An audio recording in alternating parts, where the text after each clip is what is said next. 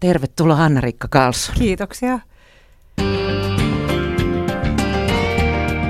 Yle puheessa Mia Krause.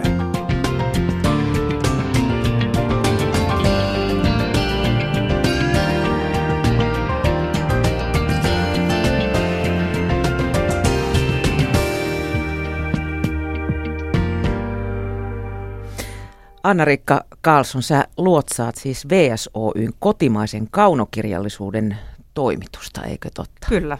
Mitä sun työnkuvaan kuuluu? Mitä, mitä teet? No mun päivä koostuu aika monenlaisista asioista, mutta jos se nyt karkeasti jakaisi kolmeen, niin voisi ajatella, että mun, siis kirjailijat on tietenkin se niin kuin tärkein ryhmä. Tämä niin kuin kolmeen ihmisryhmään tekemisissä joka päivä. Ei niitä ehkä voikaan laittaa tärkeysjärjestykseen, mutta aloitetaan kuitenkin kirjailijoista. Eli mä oon joka päivä lukuisiin kirjailijoihin yhteydessä. Tehdään kustannuspäätöksiä, sopimuksia, suunnitellaan tulevaa, kuunnellaan toiveita, pettymyksiä ja näin. Että on ihan siinä niin kuin, niin, he, heidän kanssa teen työtä. Sitten toinen ryhmä on mun oma toimitus ja koko meidän talon muu väki. Eli mä yritän luoda sitten sen toimituksen luotsaajana sellaiset työolosuhteet, että kustannustoimittajat sais keskittyä siihen omaan työhönsä, joka on tärkeintä, eli sen tekstin työstäminen. Eli mä en missään nimessä ole tämän toimituksen luotsaaja siksi, että minulla olisi mitenkään paras silmä niille teksteille, vaan ne toimittajat on huippuammattilaisia siinä, ja mä jotenkin ko, niin kuin koen, että, että jos mä on, on, on, mulla on ollut hyvä työpäivä, niin se on yksi tärkein, että mä oon niin kuin tehnyt ne olot sellaiseksi, että he, heidän ei Mahdollistat. tarvitse... Mahdollistat. Niin kyllä, että vaikka heillä, heidänkin ty, työnkuva on kovasti monipuolistunut sitten tota, entisten aikoina, he, he, hekin tekevät vaikka mitä, mutta että heillä olisi kuitenkin mahdollisimman paljon aikaa rauhaa keskittyä siihen tekstiin, niin mä koitan sitten niin kun tehdä kaikenlaista semmoista taustasälää ja pitää ilmapiirin hyvänä, että siellä olisi hyvä tehdä töitä. Ja sitten se kolmas ryhmä on kaikki muut mahdolliset sidosryhmät, joille tota, pitäisi viedä viestiä meidän hienoista kirjoista. Ne toki tarkoittaa meidän niin omaankin talon väkeä, markkinointiviestintä, myyntiosastoa, mutta sitten kaikkia, kaikkia muita ihmisiä, yhteistyökumppaneita ja tavallisia lukijoita ja eri tilaisuuksien järjestäjiä, niin niitä sitten vähän niin kuin eri määrin, mutta jotenkin mä sen niin itse hahmotan, kun välillä se työpäivä jotenkin hajaantuu niin erilaisiin pieniin osiin, että sitä illalla miettii, että, että edistinköhän mä tänään yhtään mitään niin oikeaa asiaa, niin sitten mä koitan sitä niin kautta aina hahmottaa, että olinko mä niin kuin riittävän hyvä esimies ja oliko mulla niille kirjailijoiden niin kuin kysymyksille ja huolille aikaa ja sitten niin kuin veinhän mä myös sitä viestiä ulkomaailmaan, että mä en vaan jäisi niin kuin tekemään sitä työtä niiden niiden ihmisten kanssa, jotka on jo niiden kirjojen parissa, vaan oikeasti, että lähtihän multa edes yksi viesti jonnekin ulkomaailmaan. Tuo kuulostaa, kun taiteilijoiden kanssa on tekemisissä, niin että siinä tarvitaan aika paljon psykologista silmää.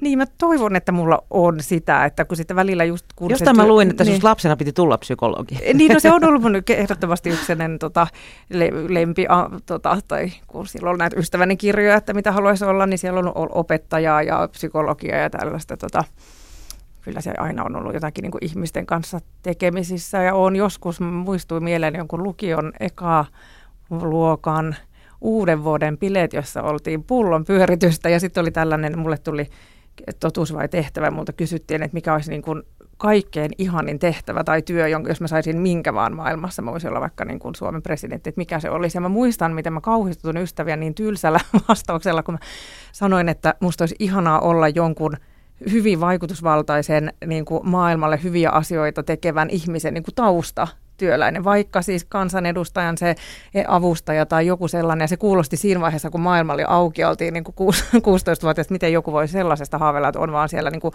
taustatyötä tekemässä. Mutta jotenkin mä sitten kaiketi tunsin itseni siinä vaiheessa jo, että sitten mä jotenkin myöhemmin ajatellut, että niin sitten kuitenkin kävi, että mulla ei ehkä olisi itsellä – tahtoa kyllä, mutta ei varmaan rohkeutta tai ehkä taitoakaan olla se ihminen, joka astuu estraadille niin kuin sanomaan asioita ja tekemään, mutta musta on niin kuin ihanaa ja mielekästä olla se ihminen, joka mahdollistaa ihmisten esille astumisen ja puhumisen, kirjoittamisen ja näin. Että joo, että välillä kun tulee varmaan jokaiselle niitä ammatillisia, että, että mitä mä oikeasti osaankaan, niin kyllä mä ehkä olen oppinut ajattelemaan, että, että se ehkä olisi se yksi vahvuus ja sellainen tietty psykologinen silmä tai sellainen tietty tilannetaju, että osaisi tehdä niistä tilanteista hyviä sekä niille omille kollegoille että kirjailijoille että niille mm. kaikille muille. Joutuuko siinä olemaan enemmän tämmöinen niin sillanrakentaja vai konfliktisovittelija?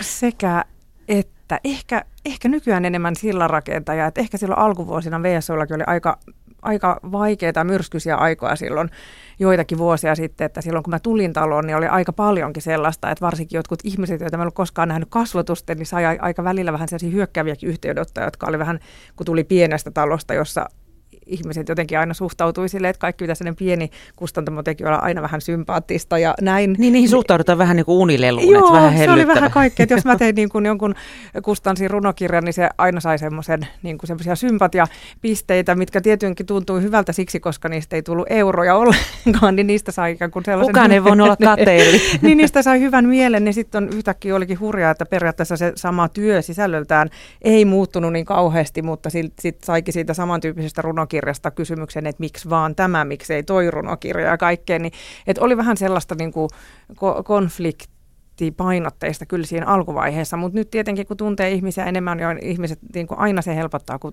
tutustuu ihmisiin niin kuin kasvatusten, niin sit, sitten se, se silta on jo aika pitkälle rakennettu, niin, mutta on tietenkin sillä rakentamista. Ja o, luulen, että toivottavasti on itsekin niin kuin kasvanut siinä mielessä, että on ollut jotain tilanteita, myönnän kyllä, että mä oon miettinyt silleen, että voi ei, että miksi se kirjailija ajattelee näin, tai miksi se suhtautuu näin, miksi se ottaa tämän niin herkästi, niin kyllä mä niin kuin, niin kuin väitän, että mä oon oppinut nyt enemmän ajattelemaan sitä, niin kuin, että on se ihan käsittämätöntä, että joku ihminen tässä maailmassa ottaa tehtäväkseen kirjoittaa niin kuin ehään kaunokirjallisen teoksen, josta ei ole harmainta aavistustakaan, että tuleeko siitä niin kuin No useimmilla toki tulee valmis, sekään ei tietenkään varmaa, se on vaikea tehtävä, mutta et, et saako se yhtään huomiota, tuleeko siitä mitään niin kuin kiitosta tai palkintoa, niin onhan se herkkää ja hurjaa, niin et kyllä siinä sit pitää ehkä sellaisia tiettyjä reaktioita jotenkin ymmärtää, mitkä ehkä toisen tyyppisessä työssä olisi ehkä aika ihmeellisiä. tai muuta. Niin, niin kyllä, kyllä. Et,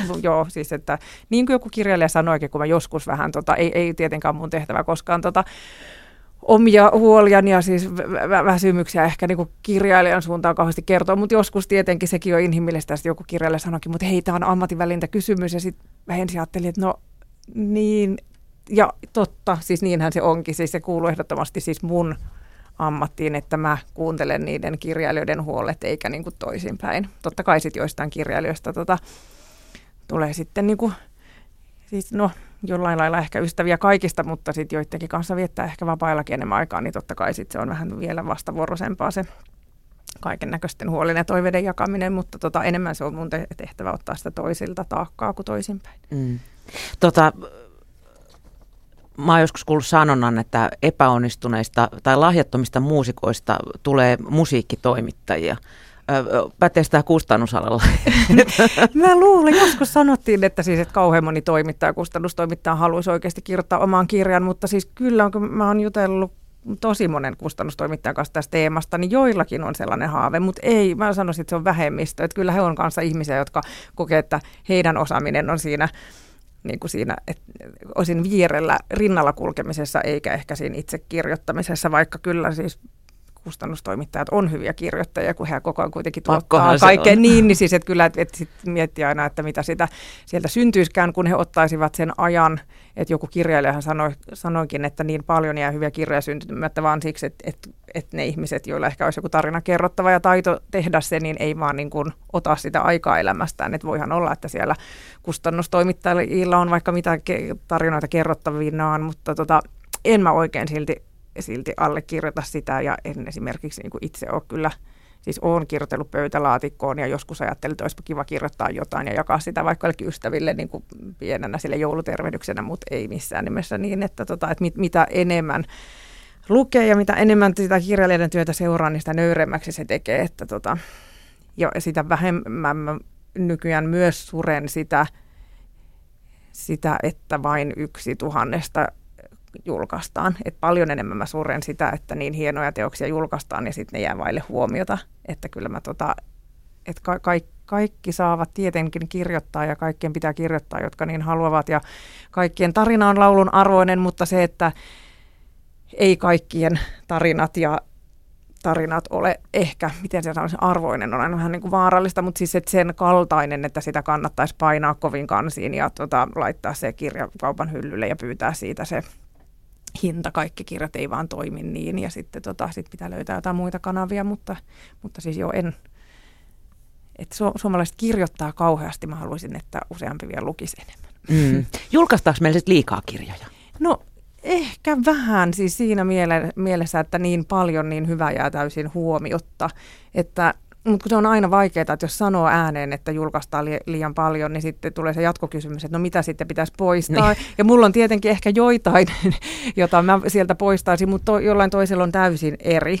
Niin mä en tota, ja mun mielestä mä jotenkin suhtaudun niin jollain lailla, ehkä työn kautta, mutta ehkä muutenkin vähän sen diplomaattinen ihminen. Mä aina siis, siis sattuu ihan hirveästi, kun joku sanoo sitä kirjasta, että tämä oli mulle ihan mitätön, kun mä ajattelen sen kaiken, niin kuin mitä siihen on annettu. Ja silti siis pitää olla totta kai rehellinen. Siis kyllä Suomessa julkaistaan paljon kirjoja, jotka mullekin on mitättömiä, mutta mä oon ehkä tuossa mielessä vähän liian sovinnainen ja kiltti ihminen. Mä en ehkä sano sitä missään ja mä kyllä ihailen ihmisiä, kun uskaltaa sen sanoa, mutta, mutta, mutta tota, en mä uskaltaisi ehkä niin sanoa, että, tai sanoa, että mit, mitä pitäisi tehdä vähemmän, mutta, mutta noin yleisellä tasolla niin ehkä voisi jonkun 10-15 prosenttia vieläkin tehdä vähemmän ja sitten keskittyä miettimään sitä, että miten ne, jotka julkaistaan, niin saa huomiota. Et musta oli tosiaan, kun mä viime, viime viikolla tapasin yhden ystävän, joka lukee paljon, lukee ehkä vähän enemmän tietokirjallisuutta kuin kaunoa, mutta kuitenkin siis seuraa kotimaista ja ja suomennettua ja siis lukee ties kuinka monia lehtiä, lehtiä viikossa ja seuraa monia medioita. Että on jotenkin niin kuin, ikään kuin siellä ytimessä, kun me aina puhutaan, että on se ydinryhmä, jotka niin kuin, lukee paljon ja seuraa ja niin kuin, saa kyllä ne kustantamojen viestit. Ja sitten on niitä muita rinkejä, joita meidän pitää siitä ympäriltä tavoittaa. Niin sitten vaan keskusteltiin, että mitä, mitä luetaan kesällä ja sitten hän ei ollut koskaan kuullut kukaan Petri Tamminen.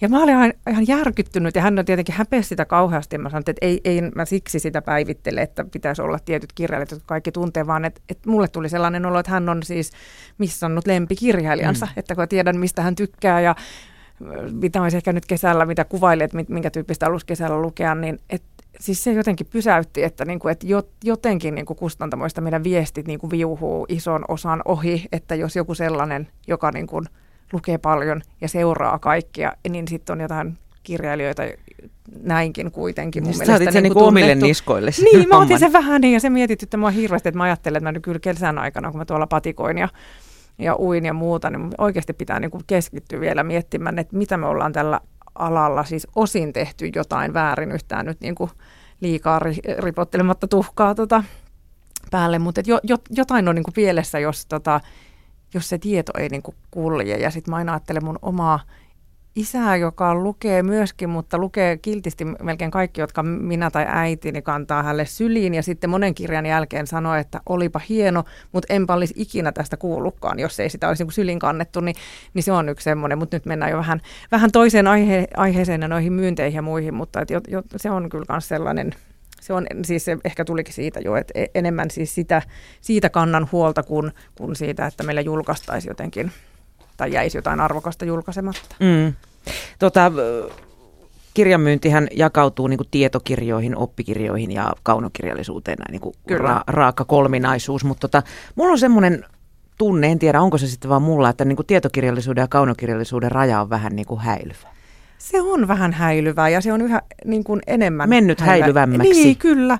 Ja ehkä ihan kiinnostavallakin niin. Ja tuota, maailmallahan puhutaan paljon ainakin angloamerikkalaisessa maailmassa sitä niin kuin narrative non-fiction, se niin kertovasta niin kuin tietokirjallisuudesta, joka menee sinne niin kuin journalismin ja esseen ja sinne niin kuin välimaastoon, niin onhan niistä tosi vaikea joistain sanoa, että mikä on sitten kaunokirjoista, että mitä on, jos on ikään kuin tosi pohjaista, mutta hyvin kaunokirjallisella tyyliä kirjoitettu. Että se on ihan totta, että se raja on häilyvä ja ihan hyvä niin. Mä luulen, että sieltä löytyy jotain ihan kiinnostavia mahdollisuuksia sekä kirjailijoille että lukijoille löytää jotain ihan uutta. Mm, jos ajatellaan vaikka elämäkertoja, niin kumpa niin, ne on? Niin, sepä Hirveän se. vaikea Kyllä. sanoa. Sitten on tämä viehättävä H niin kuin haukka, tämä tota, käännöskirjasta nyt paljon keväällä puhuttu, niin siis sehän oli myös ihan mieletön, kun se niin kuin alkaa täysin niin kuin kaunokirjana ja sitten yhtäkkiä ollaan niin kuin haukan kasvattamisessa hyvin niin kuin tietokirjamaisen syvällä. Ja, tai sitten tämä napapiiri, joka tuli viime syksynä, sekin menee ehkä sinne, että, että missä tässä nyt liikutaan. Ja tota, Mun suosikki on Niin. kuitenkin aikuisten värityskirjat, jotka listattiin tietokirjallisuudeksi. Joo, se on kyllä vähän sellainen, tota, oi voi, mä luulen, että tästä syntyisi aika monta alan sisäistä kiistaa, koska osahan on sitä mieltä, että hei, että voitaisiko nyt olla rehellisiä ja niin kuin sanoa ääneen, että, että nehän on enemmän niin kuin askartelutarvikkeita, että se on niin kuin vähän hassua, että me lasketaan niitä sinne myyntiin mukaan, ja vars, tai voidaan laskea ne sinne, mutta että me se, sen ikään kuin otetaan ne mukaan niihin pohdintoihin, että menikö viime vuosi hyvin vai ei, niin kyllä pitäisi ehkä siinä vaiheessa laittaa Vähän sinne sa- samaan kuin, niin kuin kaikki tota, sakset ja teipit ja, ja muut. Anna-Riikka, tota, mainittiin tuosta jo, että nythän sä oot VSOYllä, joka on hyvinkin perinteikäs kustantamo Suomessa, mutta tota, mennään ajassa taaksepäin. Siis sä joudut kirjallisuusalalle vähän niin kuin ilmeisesti vahingossa kuitenkin, mutta sitten NAPS perustit oman kustantamon. Niin, siis joo, vähän, tota, vähän sille opiskelujen jälkeen oli vähän silleen, että et, et mitäs nyt, että tiesi, että jotenkin se haluaisi tehdä niin kuin ihmisten kanssa ja kirjallisuus on tärkeitä kieliä, suomen kieli ja kaikki, se niin kuin, niin kuin tyypillinen humanisti, että tota, ik- ikään kuin ovet auki tota, joka suuntaan, mutta samalla vähän huoli, että, että mitä konkreettista mä osaankaan. Et, et osin se oli tosiaan vähän sattumaa, että, että mä päädyin sitten kustannustoimittajaksi VSO-yritysjulkaisuihin 90-luvun lopulla. Ja tota, siitä aika pian sitten hain, aloin kaivata kaunon kirjallisuuden toimittamista ja hain Arthouse-kustantamoon. Ja siellä sitten jollain semmoisella nuoruuden, hulluuden, rohkeudellani silloisen kollegani Terhi Hannula Kivikosken kanssa niin tota, perustettiin avainkustantamo. Ja, Ja- niin, ja se oli oikeasti myöhemmin, olisi ihanaa, kun siinä olisi jotain semmoista, niin kuin joku sellainen pitkä tie tai joku sellainen yrittäjyys suvussa tai, tai jotain, mutta siis se ihan oikeasti oli, oli aika hu- hullua ja rohkeata ja, ja nuoruutta ja kaikkea, että mä olin tota, Mitä sun lähipiiri sanoi? Eikö no ne oli ne, vähän, oli ne tosi järkyttyneitä, mutta ehkä, joo, mutta ehkä mä olin jotenkin tehnyt aika järkeviä ja vakaita valintoja sitä ennen, että ehkä se jot- jotenkin, en, en mä tiedä, en mä se oikein muista, että mitä ne siinä, tota, en ehkä ehtinyt oikein sanoa mitään, koska me sitten toimittiin ihan hirveän nopeasti, että mä olin mun puolison kanssa interreilaamassa, kun Terhi kanssa tota, tekstailtiin, että hei, että mitäs jos ja näin. Ja sitten me oltiin yhtäkkiä samana kesänä naisyrittäjyyskurssilla ja jouluksi ilmestyi eka kirja ja sitten kaikki kävi nopeasti, kun ei liikaa huolettanut mitään. Et joo, monesti miettii, että on, onko se vaan niin, että ikä tuo semmoisen tietyn huolehtimisen mukanaan, mutta et, et nyt siis vä- välillä niin kuin ikävä sit, sitä minä, jolla niin kuin herra se oli niin kuin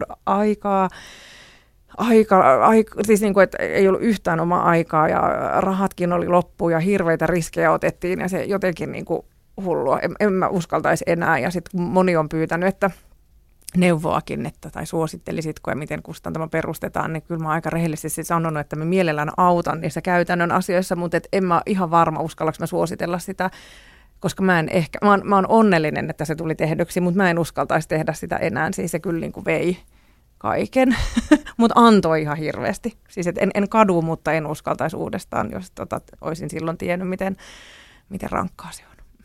Mä huvikseni tuossa katselin, en jaksanut laskea paljonko Suomessa on kirjakustantamaa, mutta aivan hirvittävä määrä niitä on näin pienen Se maahan. on totta, niitä on paljon. Se on totta, kyllä. Ja meillä julkaistaan vielä noista nimikimääristä, meillä julkaistaan niin kuin kirjoja ihan valtavasti, että Ruotsissa on julkaistaan niin kuin valtavan paljon vähemmän, vaikka kuitenkin siellä on enemmän asukkaita, että, että se on kiinnostavaa kyllä.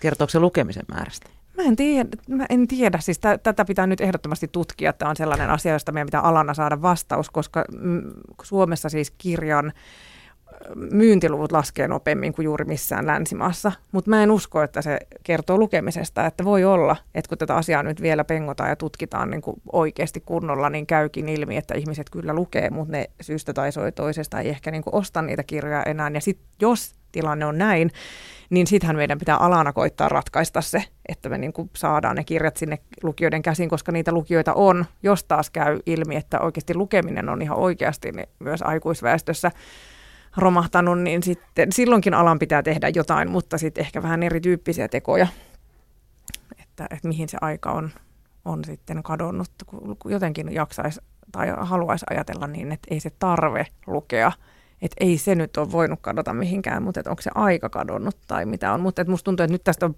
näitä on pyöritelty aika monta vuotta, että nyt pitää oikeasti niin saada va- oikeita vastauksia, että mitä on oikeasti tapahtunut onko lukemiselle tapahtunut niin kuin samanlaista romahtamista kuin kirjojen ostamiselle, ja jos on, niin mitä sitten tehdään. Mutta musta tuntuu, että nyt on jotenkin tämän vuoden alalla, alalla ollut aika paljon sellaista liikettä ja aika rohkeatakin keskustelua ja peiliin katsomista ja näin. että ehkä mä luulen, tai mä ainakin itse halusin tulla kesälomalta takaisin, niin kun, että nyt, niin kun, nyt ei enää vaan jotenkin toistella keskenämme, että, että kirjat on ihania ja tarinan voima ei kuole koskaan ja sellaisia tiettyjä niin kuin mantroja, mitä meillä on, kun me ollaan jo valmiiksi niin uskovaisia ja me rakastetaan niitä kirjoja, meidän lähipiiri rakastaa niitä, niin, mutta se ei nyt niin kuin riitä, että nyt meidän pitää oikeasti miettiä, että, että jos tuolla on ihmisiä, jotka haluaisi lukea, mutta ne ei jotenkin löydä meidän kirjoja tai siellä on niin kuin Petri Tammisen faneja valmiina, jos ne vaan kuulisi siitä tai ja niin edelleen, niin edelleen, niin paljon työtä.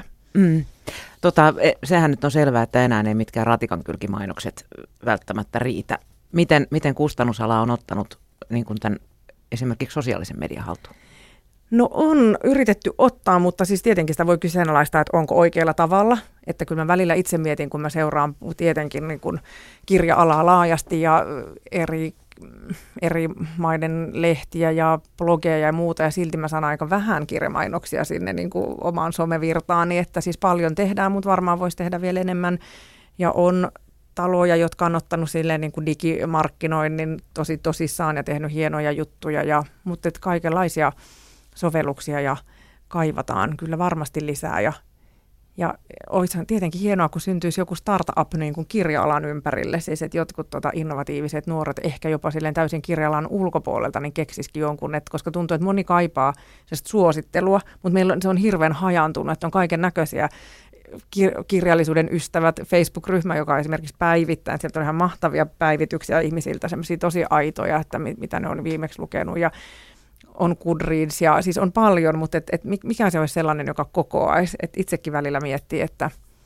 et, et, et onko mulla mennyt nyt joku sellainen niin kuin se oma mahdollinen lempikirja, joku sellainen, joka voisi olla mulle tosi tärkeä, että onko se onko mennyt ohi. Ja kuulemma, siis Tampereen kirjastolla on joku tällainen, että sinne saa syöttää, että mitä mitä, mistä kirjoista tykkään, mitä on viime aikoina lukenut. Ja sitten siellä siis ihan, ei mikään kone, vaan siis ihmiset siellä niin kuin tuottaa, tota, varmaan informaatikot sitten ehdotuksia, että mitä kannattaa seuraavaksi lukea. Että kaikkea tosi kiinnostavaa on, mutta onko mikään niistä riittävän iso tavoittaakseen sen, sen ryhmän, jolla ei ole nyt aikaa siis ihan niin paljon perehtyä näihin kuin sitten taas esimerkiksi itsellä työn puolesta, niin että kyllä mä aion tota, niin kuin syks, syksyllä niin jotenkin aina, aina siis ikään kuin pitää mielessä nämä muutamat just esimerkit, mitä omassa lähipiirissäkin on, jotka niin kuin, että niillä on se tahto, mutta, mutta ei sitä tietoa siitä mm. kirjasta. Että, et, et sanoisin, että ala on tehnyt kyllä, mutta ei ehkä vielä riittävästi ja ehkä juuri siksi, koska, koska alalla on niin – niin intohimoisia kirjaihmisiä, niin sitten on jäänyt ikään kuin se ajatus, mikä ainakin oli siinä omassa firmassa se suurin virhe, että ajatteli, että kun se kirja on ihana,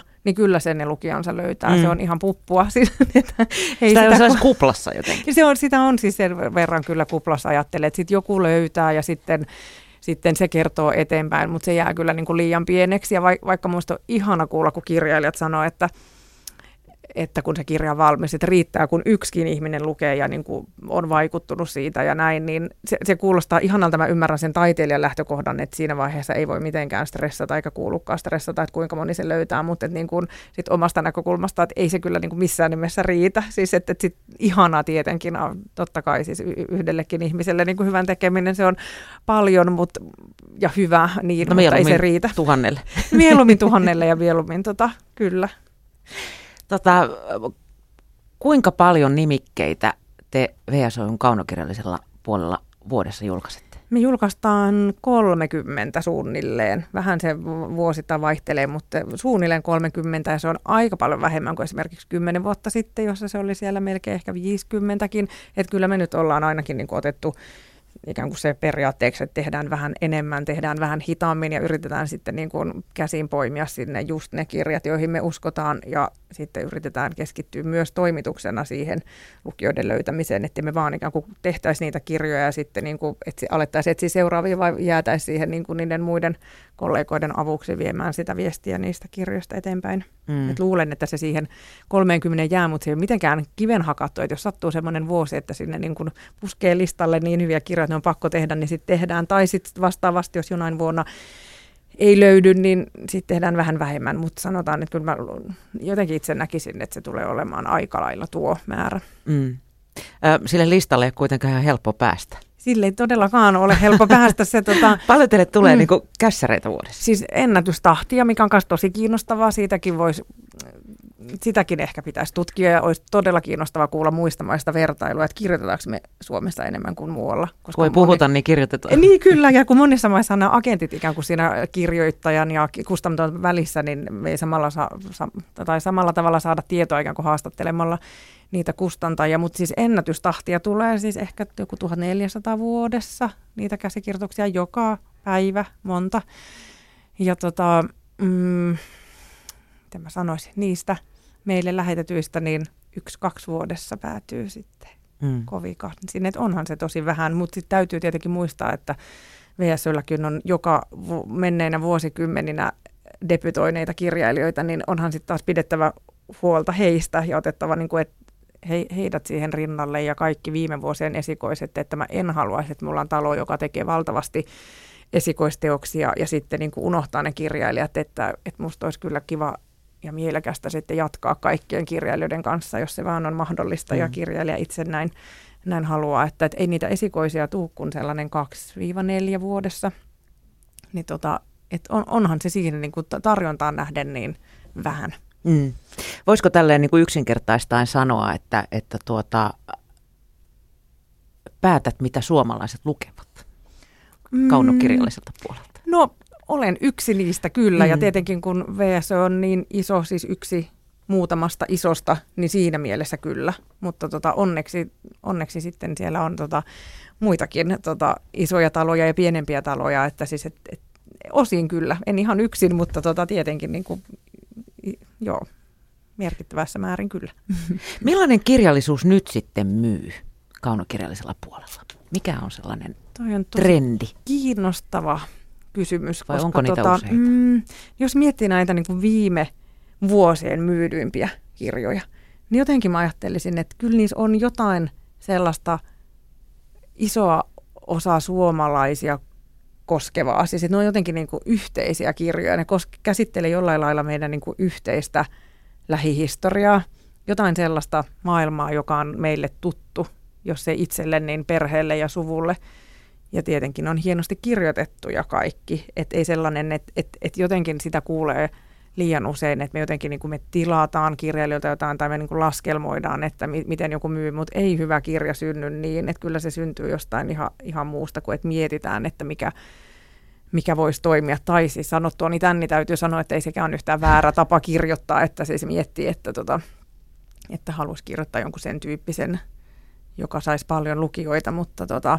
usein ne on aika yllätyksiä, mit, mitkä sitten myy hyvin ainakin siinä alkuvaiheessa, mutta jos mä nyt mietin näitä neljän tien risteystä ja kätil, kätilöä, aivan ihana kirja kyllä, ja kätilö ja puhdistus ja juoksuhaudan tie jää, niin, niin kyllähän niistä on tullut sellaisia niin kuin, no, koko kansan, kun sanoi, mikään ehkä on nykyään koko kansan, mutta tota, mut, niin kuin ilmiöitä. Ja toiset vastustaa ilmiöitä ja toiset on sitä mieltä, että sit kustantamo ahneesti keskittyy vaan niin kuin nostamaan niitä tiettyjä esielle, mutta mä jotenkin haluaisin, että me niin kuin yhdessä niin kuin ikään kuin lopetettaisiin siitä sen, siitä niin kuin huolehtiminen, koska me tarvitaan niitä. Me siis lukijat tarvii sellaisia kirjoja, joista tulee yhteisiä, joista ne puhuu. Ja mä jaksan uskoa, että aikuisillakin on että porttiteoria, että se ei ole vaan niin kuin nuoret pojat, jotka joskus löysivät Harry Potterin ja sitten ne on lukenut muutakin, vaan siis että aikuisetkin, jotka esimerkiksi on muutamaan vuoteen, että on vaan ollut sellainen elämäntilanne, että ei ole lukenut alusta loppuun yhtä hyvää romaania, niin sitten kun ne lukee sen neljäntien risteyksen ja ihastuu siihen, niin sitten on ehkä helpompi silleen, että hei, mitä mä ottaisinkin nyt niin kuin mökille nyt mukaan. Että kyllä me oikeasti tarvitaan. Ja mun mielestä tekee myös hyvää, että meillä on silloin tällöin aiheita, joista niin kuin ihmiset puhuu yhdessä, ettei kaikki niin kuin puhuu jostain eri kirjoista omissa piireissään, joka sekin on tota, hyvinkin sallittua ja toivottavaa, mutta että on, olisi silloin tällöin jotain kirjoja, jo, tota, joista iso, iso joukko puhuu. Et mä en tiedä. En siis... halua käyttää sanaa sukupolvikokemus, koska se on musta kauhean sana. Niin, kyllä, kyllä. Mutta semmoisia, niin johon, johon tarttua, josta lähtee liikkeelle. Ja sitten se on mulle sitä kiinnostavaa. Sitäkin pitäisi jonkun kyllä tutkia tarkemmin, että kun välillä tuntuu, että, että Ruotsissa esimerkiksi ne rakastaa niitä ilmiöitä, että kun niillä on oma kirjailija Camilla Lekberg, joka yhtäkkiä niin kuin lähtee myymään valtavasti, ne, ne haluaa olla lukijat mukana siinä, että hei mäkin haluan lukea sen ja mä haluan olla niin kuin mukana siinä tarinassa tai ilmiössä ja meillä on ehkä välillä vähän semmoista vastustusta, että on aika iso joukko, jotka sanoo, että että en mä kyllä sitä puhdistusta lue nyt, kun sen kuuluu lukea. Että meillä on niin kuin eh, ehkä vähän sellaista, ja eikä siinä mitään, eihän siis missään nimessä ole pakko lukea niitä niitä kirjoja, jotka nyt on jotenkin jalustalla, mutta et ehkä välillä tulee sellainen olo, että me voitaisiin vähän niin kuin rohkeammin sit joskus heittäytyä iloitsemaan ja hehkuttamaan niitä ilmiöitä ja, ja sitten niin kuin uskoa, että ne sitten vanavedessä vetää muutenkin mukanaan, että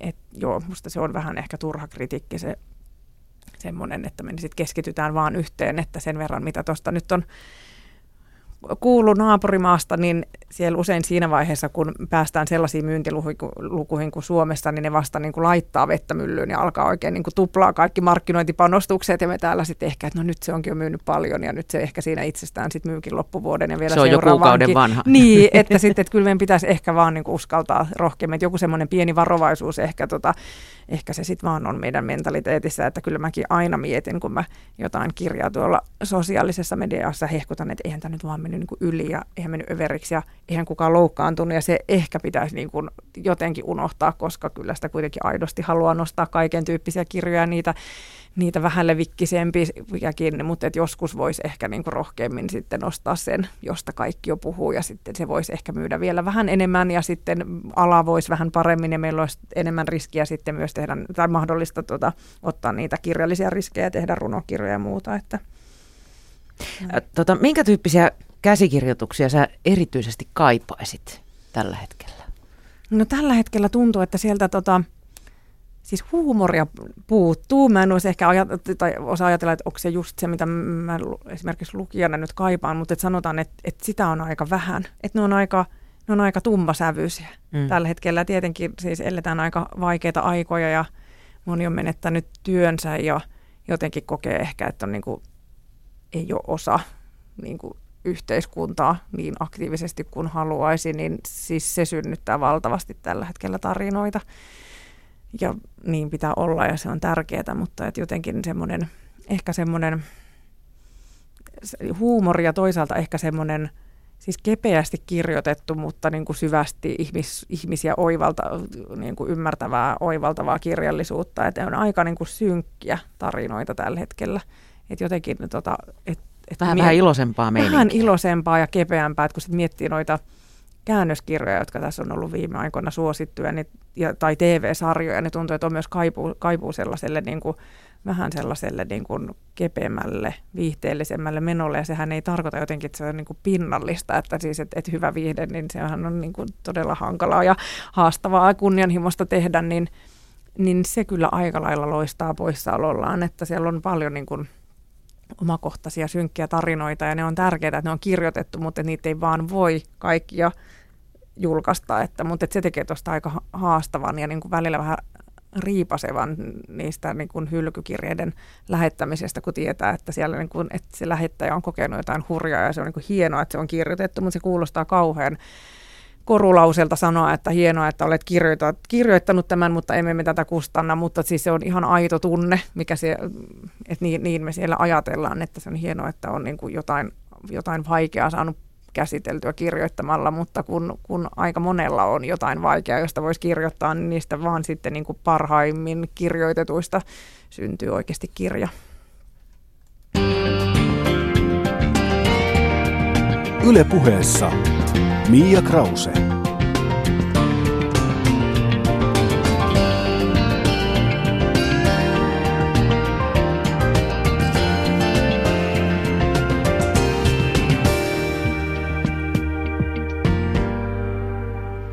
Tämän päivän taustavaikuttajana on siis VSOyn kotimaisen kaunokirjallisuuden kustantaja Anna-Riikka Karlsson.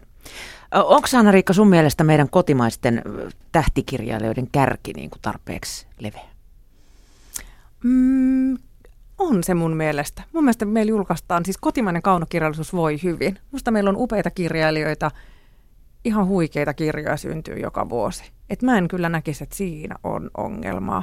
Että mä oon siis henkilökohtaisesti loukkaantunut, jos joku sanoo, että, että kotimainen kaunokirjallisuus ei anna minulle mitään, että jos luen, niin luen käännettyä. Siis niin saa sanoa, jos on ihan oikeasti tutustunut siihen valtavaan tarjontaan, mutta mä luulen, että aika moni heittää sen ja ihan, se on ihan samanlainen heitto kuin vaikka, että kaikki kotimaiset elokuvat on tietynlaisia, niin et onko nyt ihan varmasti, että on niin kuin, Kaikki eivät ole turhapuroja. Niin ky- kyllä, että siellä on kaikkea, on hienoja tota, dokumenttielokuvia ja lyhyt elokuvia ja muuta, että se on musta kauhean ylimielistä sanoa niin tuntematta sitä. Toki siis esimerkiksi jos joku on Finlandia raadissa ja lukenut 150 romaania yhtenä vuonna ja sitten sanoo, että, tota, että mä luen mieluummin suomennettua ja siis tämä ei oikein anna meillä mitään, niin se on, se on ihan oikeutettu mielipide, mutta mä luulen, että aika moni moni niin kuin, siis heittää jotakin tällaista vaan mielikuvien perusteella. Mun mielestä meillä julkaistaan upeata, upeata kaudokirjallisuutta, siis sekä, sekä sellaista niin kuin psykologi, psykologis-realistista ja, ja sitten tätä ikään kuin uuskummaa, siis että on vähän niin kuin sieltä niin kuin rajoilta tai semmoisia niin kuin marginaalisina pidettyjä genrejä, niin siis sieltäkin niin kuin syntyy upeata kirjallisuutta ja just näillä niin kuin lajien rajoilla leikkiviä ja siis meillä on myös hienoja trillereitä ja dekkareita, että ei ne parhaimmat sieltä ollenkaan jää näiden niin kuin skandimestareiden varjoon ja upeita runoja ja hienoja esseitä, että et kyllä mä sanoisin, että tota, että itse kirjallisuus voi hyvin. Niin, niin. kyllä, kyllä. Mutta et se, että minkälaisia helmiä sieltä jää, jää sitten niin kuin unohduksiin, tai, niin se on kyllä niin kuin se on se suru. Miten tota, kustantamossa sitten kun teillä tuollainen liuta niitä kässäreitä mm. tulee, niin miten sieltä ne helmet bongataan? Nehän on kuitenkin usein aika raaka versio, että kustannustoimittaja on niitä tehnyt yhtikäs mitään, vaan niitä niin. luetaan. Niin, se niin on... Mistä se, onko se joku kuudes aisti, mikä sanoo, että tämä voisi mennä? Ehkä se joku on, koska kyllä se joku intuitio on ja se on siis vahva tunne ja se, se ehkä se ensimmäinen kriteeri, joka pitää täyttää, että haluaako se jatkaa sen lukemista. Et voi olla, että jossain on oikeasti sivulla kolme, että mä en jaksa tätä, että haluskohan toi kollega katsoa. Ja se kollegankin mielestä on vähän niin kuin tahmeeta nyt se lukeminen, että ei niin kuin pysty, niin kyllä se sitten niin kuin meiltä jää, jää lukematta. Ja siis eihän me missään nimessä voida lukea alusta loppuun sitä 1400, että muuten meitä pitäisi olla niin kuin ainakin tuplamäärä ihmisiä, johon ei olisi varaa. Ja sitten me ehdittäisiin tekemään niitä kirjoja valmiiksi. Että se on, niin kuin, se on lukijoiden kannaltakin hyvä asia, että me käytetään mahdollisimman paljon aikaa niiden kirjojen työstämisen, joista tulee kirja. Yritetään aika nopeasti sieltä sit löytää ne helmet. Ja mä sanoisin, että, että ihan varmasti meiltä jää huomaamatta jotain. Siis me voidaan olla hitaita tai sokeita tai ihan mitä vaan, mutta tota, niin joku sitten ne kyllä löytää. Et en usko, että niin kun, niin kun tämän päivän Mika Valtarit niin tipahtaa vaan niin sitä varten, että kaikki kymmenet kustantajat olisi niin yhtäkkiä hitaita ja sokeita tai, jotenkin, tai, tai liian nopeita.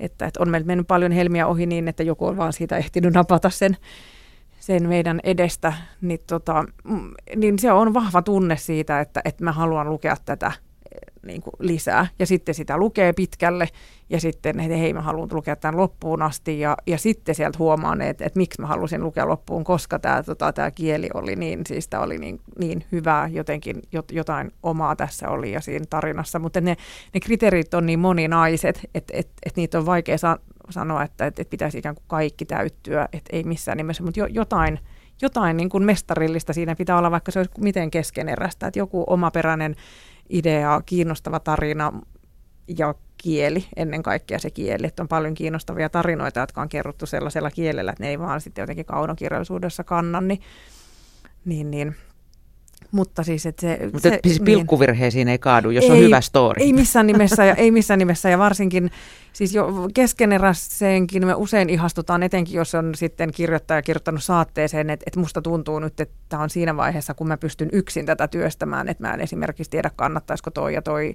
sivuhenkilö poistaa kokonaan, että tämä on vähän kesken, mutta tässä tämä nyt on, niin, niin ei se haittaa ollenkaan, että semmoinen, että mua kyllä niin kuin tekee vaikutuksen sellainen, miten kirjailija tätä kirjo, kirjailijaksi haluava osaa niin kuin itse puhua siitä kirjastaan, että jos hän on ikään kuin vähän silleen jotenkin niin kuin tajua itsekin siitä, että missä vaiheessa se on ja mitä sille voisi, että miten paljon hän on valmis tekemään, niin, niin se on tärkeää, että se on, siitä tulee aina vähän sellainen pelokas olo, jos tuntuu, että kirja, kirjoittaja sanoo, että tässä on niin kuin kaikki, mitä nyt pystyn tälle antamaan, koska me kuitenkin siitähän se vasta alkaa se se työ. Raakaduuni. Raakatyö, niin kyllä, ja ne menee, tota, voi mennä sitten kokonaankin uusiksi. Niin, ja niin kuin sä tuossa sanoitkin, niin vahvat tarinat, ne on usein kirjoitettu ehkä jonkun tunnekuohun vallassa, koska Niin. se on Niin, tapahtunut kyllä, kyllä. ehkä lähiaikoinakin. Niin, niin, niin sitten siihen tarvitsee sen, sen rinnalla kulkijan ja lukijan, sen kustannustoimittajan, joka sitten tekee ne oikeat kysymykset ja kommentit. Ja Avaa näin. mulle, Anna-Riikka, vähän tuon hyvän kustannustoimittajan merkitystä. No hyvä kustannustoimittaja on hyvä lukija, mutta hänellä, hän on myös hyvä ihmistuntija, että, niin kuin, et, et, että sekä että, ja hän on lukenut valtavasti, jotta hän osaa jotenkin niin kuin ammentaa siitä kaikesta lukemastaan myös vähän sen, että mihin tämä niin kuin nyt sijoittuu, tämä kyseessä oleva käsikirjoitus, mihin sitä voisi viedä ja onko tämän tyyppistä jo tehty ja, ja näin. Ja sitten hänellä on sellainen hieno taito, jota mä siis niin kuin arvostan ihan valtavasti, niin kuin nähdä jotain, nähdä siinä tekstissä se, mitä siitä voi tulla. Että sekä niin kuin nopeasti nähdä, että mitä se on nyt, mutta sitten nähdä jotain, mihin se voi mennä. Ja se on Nopea sellainen niin kuin- nelikenttä ikään kuin. Kyllä, ja se on niin kuin upea taito. Siitä on niin kuin jotenkin, mä nautin ihan valtavasti niin kuin keskustella kustannustoimittajan kanssa, kun he niin kuin kertoo, että tässä tämä nyt on, mutta ei mitä jos vielä noin, tai jos näin, ja jos tämän poistaisi, ja tuon kääntäisikin toisinpäin. Ja sitten he tekevät niitä hyviä kysymyksiä sille kirjoittajalle, ja tota, mm, joskus menee parilla kierroksella ja joskus voi mennä niin kuin todella monta kierrosta, että ensin, ensin niin kuin räjäytetään kokonaan se rakenne, että otetaankin, aloitetaankin tuolta ja muutetaankin loppua ja sitten vähän tehdäänkin hieno säätö ja sitten voi olla se viimeinen kierros, jossa sitten pistetään niitä pilkkuja paikoilleen tai sitten tota, Tai sitten yhtäkkiä lyhennetään puolella. Kyllä, ja sitten joo, ja sitten mä muistan esimerkiksi Elina Hirosen yhden romaanin kohdalla huomattiin siinä viimeisellä kierroksella, hän itsekin huomasi, että että nyt täällä taitaa olla niin kuin sielu joka, joka sivulla, että nyt äkkiä niitä poistamaan. Ja sitten taas mä huomasin, että aina kun täällä juodaan jotain, se on aina zinto, niin voisiko joskus olla jotain muuta. Ja, vaihtakaa ja aina jos jo- joku on jotain pyöreitä aistillista, se on aina niin kuin viittaa mangoon. Että sitten voidaan tehdä jotain ihan tällaista pientä ja sitten ihan niin kuin viimeisenä päivänä nyt soiteltiin jollekin jollekin tutulle, että kun virtahepo nousee tota, niin kuin veden alta, niin no, näkyykö sillä ensin korvat vai silmät. Että sitten se on jo, joko tuollaista pientä faktan tarkistusta tai sitten niitä liiallisten sielusanojen poistamista. Että siinä on niin hyvin eri vaiheita, mutta se, se on musta se niin kuin kiehtovin ja hienoin se, se alkuvaihe, kun ne kustannustoimittaja ikään kuin uskaltaa räjäyttää sen palasiksi sen tekstin, jos on tarve. Mutta kyllähän niitä sitten tulee joltain kirjailijoilta niin valmiita tekstejä, että siinä on sitten vaan sitä, se jääkin se hieno säätö vaan, vaan meille eikä se semmoinen niin uudelleen ajattelu ja kirjoittaminen, mutta siis se on kiehtovaa, se on jotain semmoista niin kuin näkemistä, hy- hy- hyvää lukemista ja semmoista näkökykyä, mahdollisuuksien näkemistä. Ja, joo. Täytyisi varmaan kemioidenkin toimia sitten Täytyy ihan tasolla. ehdottomasti, Joo. kyllä. Ja se, että mitä, mitä niin kuin voi missäkin vaiheessa kenellekin niin kuin ehdottaa ja tota, onko tär- tärkeämpää silleen niin kuin, joskus on ehkä pakko ottaa se riski, että voi olla, että kirjailija loukkaantuu, mutta se on sen tekstin parhaaksi on parempi sanoa, että ei tämä nyt oikeasti toimi vielä, että nyt otetaan puoli vuotta lisää aikaa, mutta niin kuin tasapainottelu sen niin kuin toi, toisen niin kuin elämäntilanteen ja ki- kirjailijan uran ja tunteiden ja tekstin, tekstin niin kuin vaiheen välillä, niin on siis kunnioitettavaa työtä kyllä. Mm. Äh, kuinka ison osan sä sanoisit, että kustannustoimittaja kirjasta tekee? Mä sanoisin, että ei välttämättä niin kuin ehkä joissain kirjoissa, varsinkin tietokirjoissa ihan kirjailijan pyynnöstäkin, niin voi ihan konkreettisesti tehdä ja kirjoittaa niin kuin kokonaisia lauseita ja osia, mutta siis kaunokirjallisuudessa niin sanoisin, että kyllä se on niin sataprosenttisesti kirjailijan kirja, mutta se, mutta se kustannustoimittaja on siellä my- myös niin kuin sataprosenttisesti taustalla. Että vähän vaikea, niin kuin, että kyllä se on mun mielestä se taideteos on sataprosenttisesti sen kirjailijan, mutta jotta siitä tulisi niin hyvä, niin se tarvi, tarvitsee myös, että se kustannustoimittaja on kaikissa vaiheissa ollut siellä mukana, mutta et, et vaikea niin kuin ikään kuin sanoa, että jos se jos se lopputulos olisi kouluarvosanoilla niin kuin kymppi, että jos kustannustoimittajan panos olisi jätetty väliin, että, että olisiko se sitten ollut 7,5, ehkä jossain tapauksessa kyllä, jossain se olisi kirjailija selvinnyt ehkä ilmankin ja jossain taas sitten se olisi ollut ihan en tiedä, sitten on to- tosi vaikea sanoa, mutta siis merkittävä, ihan siis niin kuin merkittävä tehtävä. Ja kun se on niin yksinäistä työtä, se kirjailijan työ, niin myös sitä sitten väkisinkin sokeutuu ikään kuin niille ratkaisulle tai ainakin väsähtää niiden kanssa, niin kyllähän siinä tarvitaan sitten joku raikkain silmin lukemaan ja kysymään, että hei, miksi sä oot tehnyt näin. Ja sittenhän sitä samalla lailla kuin jotkut ihmiset kertoo aina samat anekdootit ja tarinat ja niin kuin näin, niin sitähän niin kuin ihmiset rakastuu tiettyihin, niin kuin, niin kuin sanotaankin näitä kiljodaaliksi, että sitä niin kuin ihastuu ja rakastuu johonkin lauseisiin tai johonkin tarinan kohtiin. Ja sitten tarvitaan se kustannustoimittaja, joka kysyy, että miten tämä ihan oikeasti vie just tätä tarinaa eteenpäin, että ihan kiva kun kerroit, mutta siis että leikkaa pois ja säästää johonkin seuraavaan, että, että mm. merkittävä osa, mutta silti kyllä se itse se kokonaisuus ja se taideteos on, on sataprosenttisesti kirjailijan, kun puhutaan kaunokirjallisesta teoksesta. Uskalletaanko, Anna-Riikka, sun mielestä Suomessa ottaa tarpeeksi riskejä julkaisujen suhteen? Mm. Et ei olla ihan varmoja nyt, mutta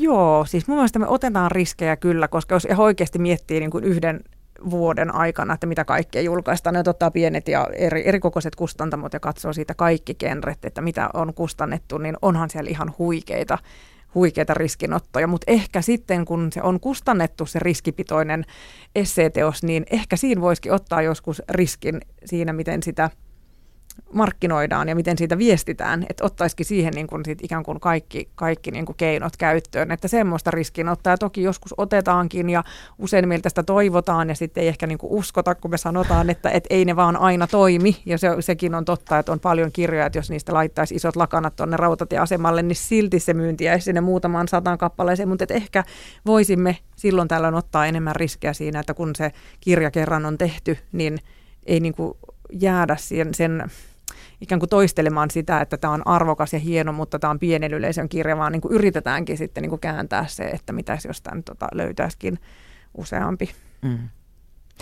Sulla on kokemusta sekä pienkustantamosta että nyt sitten isosta talosta. Eroako niiden toimintatavat jotenkin oleellisesti toisistaan?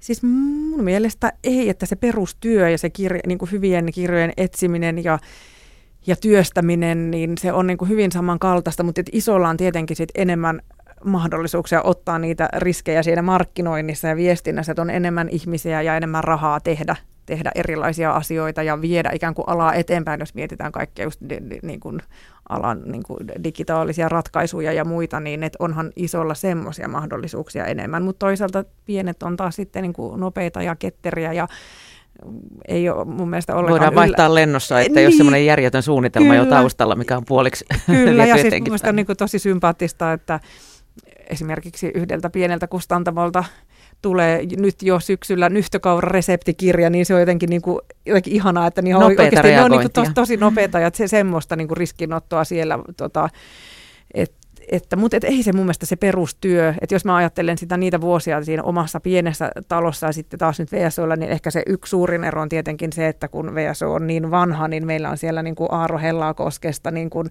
Mika Valtarin, Veikko Huovisen kautta, niin kuin Eeva Kilpeen ja Anja Kaurasen Sodia Ohon ja ka- kaikki ne niin kuin se, se mieletön niin kuin perintö, niin että mä en voi ei, en, ja siis, niin, en voi vaan keskittyä ikään kuin niihin kirjoihin, joita me nyt tehdään, vaan pitäisi ihan niin kuin joka viikko pysähtyä miettimään, että millä lailla me tuodaan myös niitä lukijoille ja muistetaan niin kuin se perintö, niin se on ehkä se isoin konkreettinen ero, mutta muuten siis se itse se arkinen työ on aika samanlaista. Mm.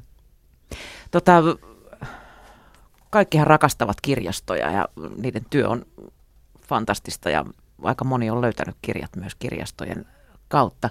Tota, millainen valta kirjastoilla on esimerkiksi kirjojen painosten suhteen?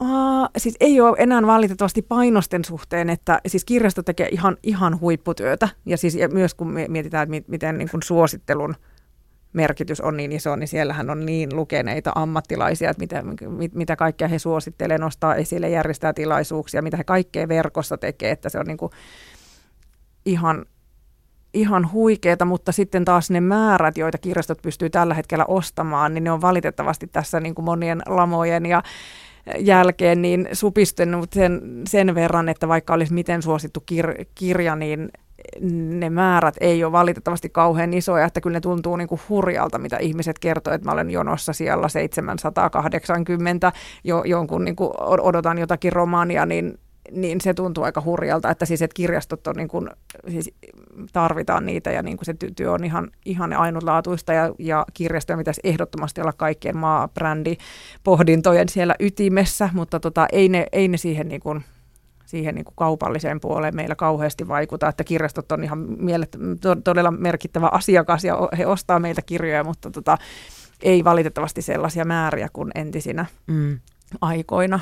Sitä myös mietittiin niin. tuossa eilen, että, tota, kuka ne kirjastojen kirjat valitsee? Onko siellä joku on salainen raati, joka katsoo julkaisullistat ja, ja tuota kyllä 10 siellä, ja tuota joo, 30? Ja... Kyllä, siellä on vähän eri kirjastoilla erilaiset systeemit ja sitten ne useat ostaa niin on muutama iso tukku tai joku verkkokauppa ja tai kirjastoalan toimijoita, joiden kautta he sitten, että siellä on ne ostajat, jotka tekee niitä valikoimia valmiiksi ja niin kuin vähän suodattaa sitä tietoa, mutta kyllä siellä sitten tota, hyvin niin kuin syvällisellä kirjallisella tietämyksellä niitä tehdään. Ja sitten sella, sellainen välillä vähän mietityttää. Musta on niinku ihanaa, että osa ihmisistä lainaa kaikki kirjansa, osa ostaa kaikki, osa tekee sekä että ja niinku kaikki on sallittu ja kaikki tekevät tilanteensa mukaan. Mutta välillä ehkä mietityttää se, että kun ihmiset tulee kuuntelemaan vaikka kirjastoon tai kirjakauppaan jotakin kirjailijaa, he saa ilmaiseksi sen. Meillähän järjestetään valtavasti ilmaisia niin kuin, tilaisuuksia ja sitten tulee mieleen, että kun niin kauhean moni käy sitten sanomassa kirjailijallekin, että tota, kiitos, että oli tosi kiinnostavaa, että voi kun saisin lukea tämän kirjasi, mutta että, että ehkä saan sen sitten sieltä jonosta vuoden päästä, niin miettii, että, että onko niillä, onko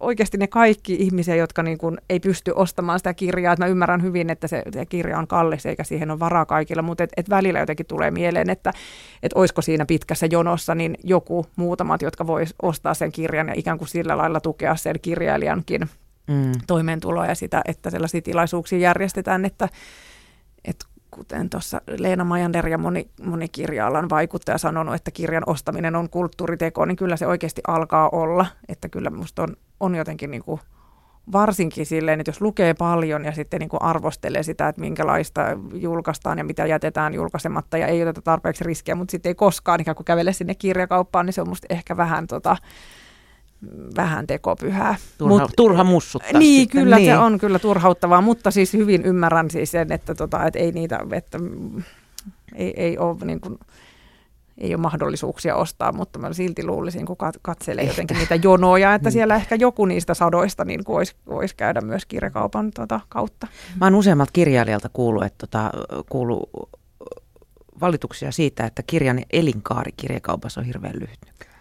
Niin, se on totta että äkkiä kyllä. katoaa sieltä. Niin, kun tämä on myös kiinnostavaa, kun kirjakaupassa sanotaan, että ihmiset on niin uutuuksien perään. Ja ehkä se on niin, että, siis, että on, että, että ihmiset, jotka menee kirjakauppaan, niin ne tulee vähän kuin vaatekauppaan, että mitäs uutta täällä on. Että se, se joukko on sitten sen... Mallista vaihtuu monta niin, kertaa vuodessa. Koska jos ne ihmiset ostaisi valtavasti niitä vanhempia kirjoja, niin kyllähän niitä pidettäisiin esillä. Että kyllä siinä myös on nyt joku sellainen niin kuin kuluttajan käyttäytyminen – mutta to, toi on vaikea kysymys, että se ideaalimaailmassa siellä tietenkin olisi ne vanhemmat paremmin esillä, mutta toisaalta sitten taas kun joka vuosi ilmestyy satoja satoja uusia, niin sehän vaan kasvaisi ja kasvaisi ne kirjakauppojen niin hyllymetrit, että, jo, että jotenkinhan sen on pakko kiertää, mutta tota, enemmän mä jotenkin niin kuin haaveilen, että ihmiset olisi vielä niin kuin valppaampia siis seuraamaan, että kun meillä tehdään niin, kun kustannetaan niin paljon niin hienoa kirjallisuutta, että ei vaan sitten niin kuin jäätäisi tuijottamaan niitä top 10, että mitä Suomi lukee niin kuin just nyt, vaan että mitä kaikkea muutakin on. Että vähän siis kävisi jossain kirjablogeissa ja muualla katsomassa, että mit, mitä kaikkea kiinnostavaa, niin sieltä voisi löytää se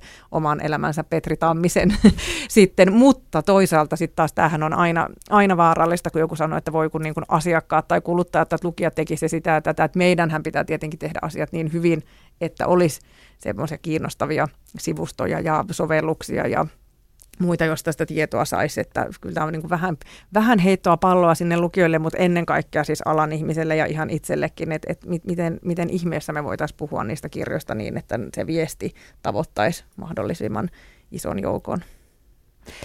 Vieläkö kustannusalalla noin kauan työskennellyt lukee itse huvikseen? Ehdottomasti lukea ja siis kesälomassa on esimerkiksi kaikkein ihaninta se, että mä voin valita ihan itse, mitä mä luen. Mun ei oikeastaan tarvitse sanoa niistä mitään kenellekään. Ei tarvitse olla mieltä edes. Ei tarvitse olla mitään mieltä, mä voin jättää niitä kesken ja ne voi olla ihan, niitä ei tarvitse oikeastaan liittyä mihinkään ja siis ihan ehdottomasti kyllä. Ja se on välillä niin kuin alalla työskentelevänä sellainen jatkuva ristiriita, että mä toisaalta haluaisin haluaisin, että kaikilla ihmisillä olisi mahdollisimman paljon sitä rauhaa olla sen kirjan kanssa yksin siellä nojatuolissa, kun sitähän se lukeminen parhaimmillaan on, että se, niin se lukija ja kirja kaksin ja se kaikki. Toisaalta sitten taas mä haluan olla myös mukana järjestelmässä mahdollisimman paljon kaiken näköisiä kirjallisia kissan ristiäisiä, jossa kirjat ja lukijat ja kirjailijat kohtaa, mutta et itselläkin välillä vähän haasteena se, että, että tuntuu, että on paljon viikkoja, jolloin mä niin olen kirjojen kanssa tekemisissä ja juoksen ympäriinsä, mutta en ehdi niin kohdata sitä, sitä tärkeintä, että voisi hitaasti lukea sitä kirjaa. Mulla oli muutama viikko sitten tässä samassa ohjelmassa vieraana, vieraana Maria Romanchuk ja hänen antoi lukusuositukseksi Aki Ollikaisen nälkävuoden. Hän sanoi, että hän, se on hänen kaikkien aikoin ehdoton suosikkiinsa. Minkä lukuvinkin sinä antaisit kuulijoille kesälomalle?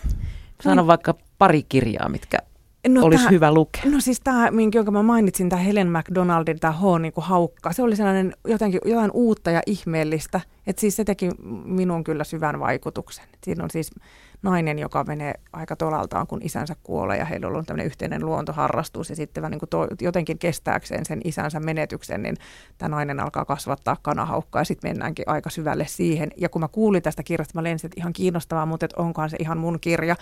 Ja mun mielestä aina kun tulee sellainen olo, että onkohan tämä nyt ihan mun, niin silloin ehdottomasti kannattaa kokeilla, että se on ihan kauheata muutenkin, jos elämässä päätyy tekemään vaan niitä asioita, jotka valmiiksi on vähän niin kuin mun, että, että aina hyvä ottaa se askel jonnekin vähän sivuun, niin tämä oli kyllä mulle sellainen iso kirja. Ja sitten ihan viime viikoilta niin Laura Lähteenmäen Korkea aika on sellainen yksi upea kotimainen romaani juuri ilmestynyt ja sanoisin, että ehkä niille kaikille lukijoille, jotka on pitänyt vaikka neljäntien risteyksestä, niin varmasti tykkää korkeasta ajasta ja mä halusin ottaa sen myös esille siksi, että se on yksi niistä kirjoista, joilla ei ole niin kuin mitään estettä, että siitä tulisi niin kuin kymmenen tuhansien ihmisen suosikkikirja, mutta kun niitä hyviä ilmestyy paljon ja se ilmestyy tässä vähän ennen kesää ja ihmiset lähtee lomille, niin et, et, miten sille saa sen ikään kuin hyvän niin kuin semmoisen hyvän viidakkorumun liikkeelle, että osin otin tämän nyt niin kuin vähän kotiin päin siksikin, että se on mulle sellainen kirja, että mä haluaisin, että ihmiset lukisivat sitä ja niin kuin puhuisi siitä. Ja siinä on paljon samoja teemoja kuin neljäntien risteyksessä, mutta täysin niin kuin omalla tavalla. Mm. Plus, että saa olla nykyään myös itselle, itselleen armollinen. Ei kirjaa pakko lukea loppuun, jos ei se miellytä. Mä oon päässyt yli tästä Se on ihan ehdottomasti ja silti se voi antaa jotain se kesken jäänytkin. Sieltä voi jonkun palasen löytää, jota sitten jossain tota, jonkun jäljen sekin jättää. Kiva, kun pääsit tulemaan, Anna-Riikka Karlsson. Kiitos paljon. Yle puheessa Mia Krause.